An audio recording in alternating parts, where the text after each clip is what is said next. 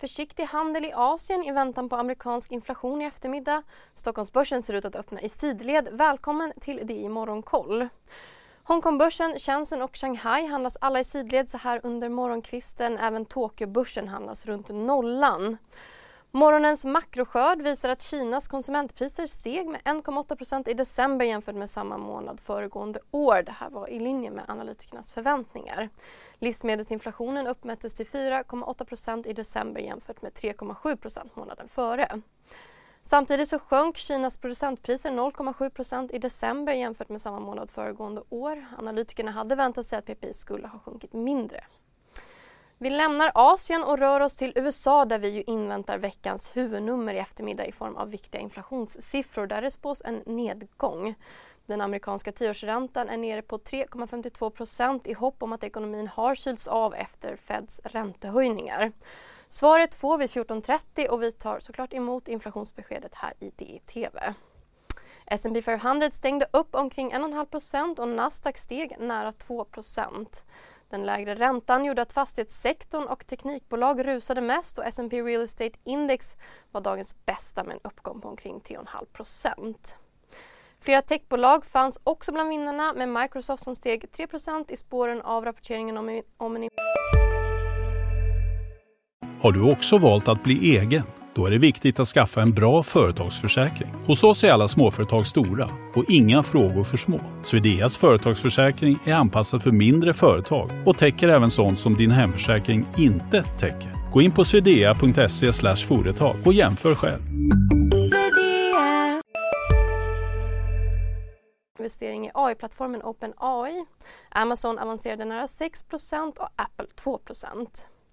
Så ska vi avsluta i Sverige. Igår kväll fick vi en omvänd vinstvarning från e-handlaren Boost som meddelade att man överträffat sin prognos för helåret 2022.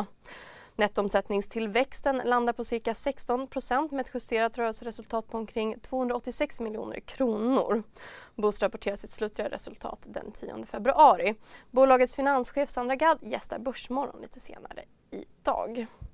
På ämnet så ska vi också nämna att klädhandelsförsäljningen steg 4,5% i december mätt i löpande priser jämfört med samma månad föregående år.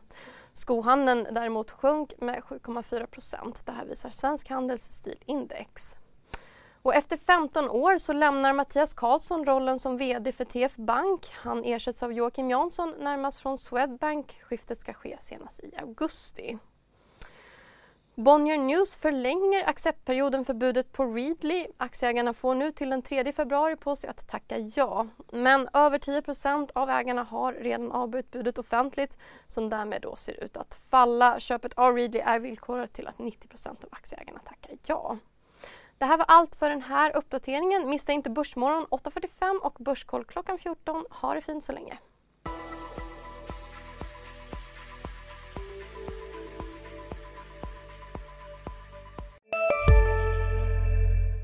Där det finns ett samhälle, där finns det brott. Krimrummet är podden som tar brottsligheten på allvar. Jag bjuder in landets ledande experter och tar upp aktuella rättegångsfall för att begripliggöra den kriminalitet som kryper allt närmare. Du kan knäcka ett eller några gäng, men det kommer komma nya och så kan vi knäcka dem sen. Men att du ska knäcka allt forever, det kommer aldrig ske. Det är infinite game. Lyssna på Krimrummet, en podd från Expressen med mig Kim Malmgren. Hej, Synoptik här. Hos oss får du hjälp med att ta hand om din ögonhälsa. Med vår synundersökning kan vi upptäcka både synförändringar och tecken på vanliga ögonsjukdomar. Boka tid på synoptik.se.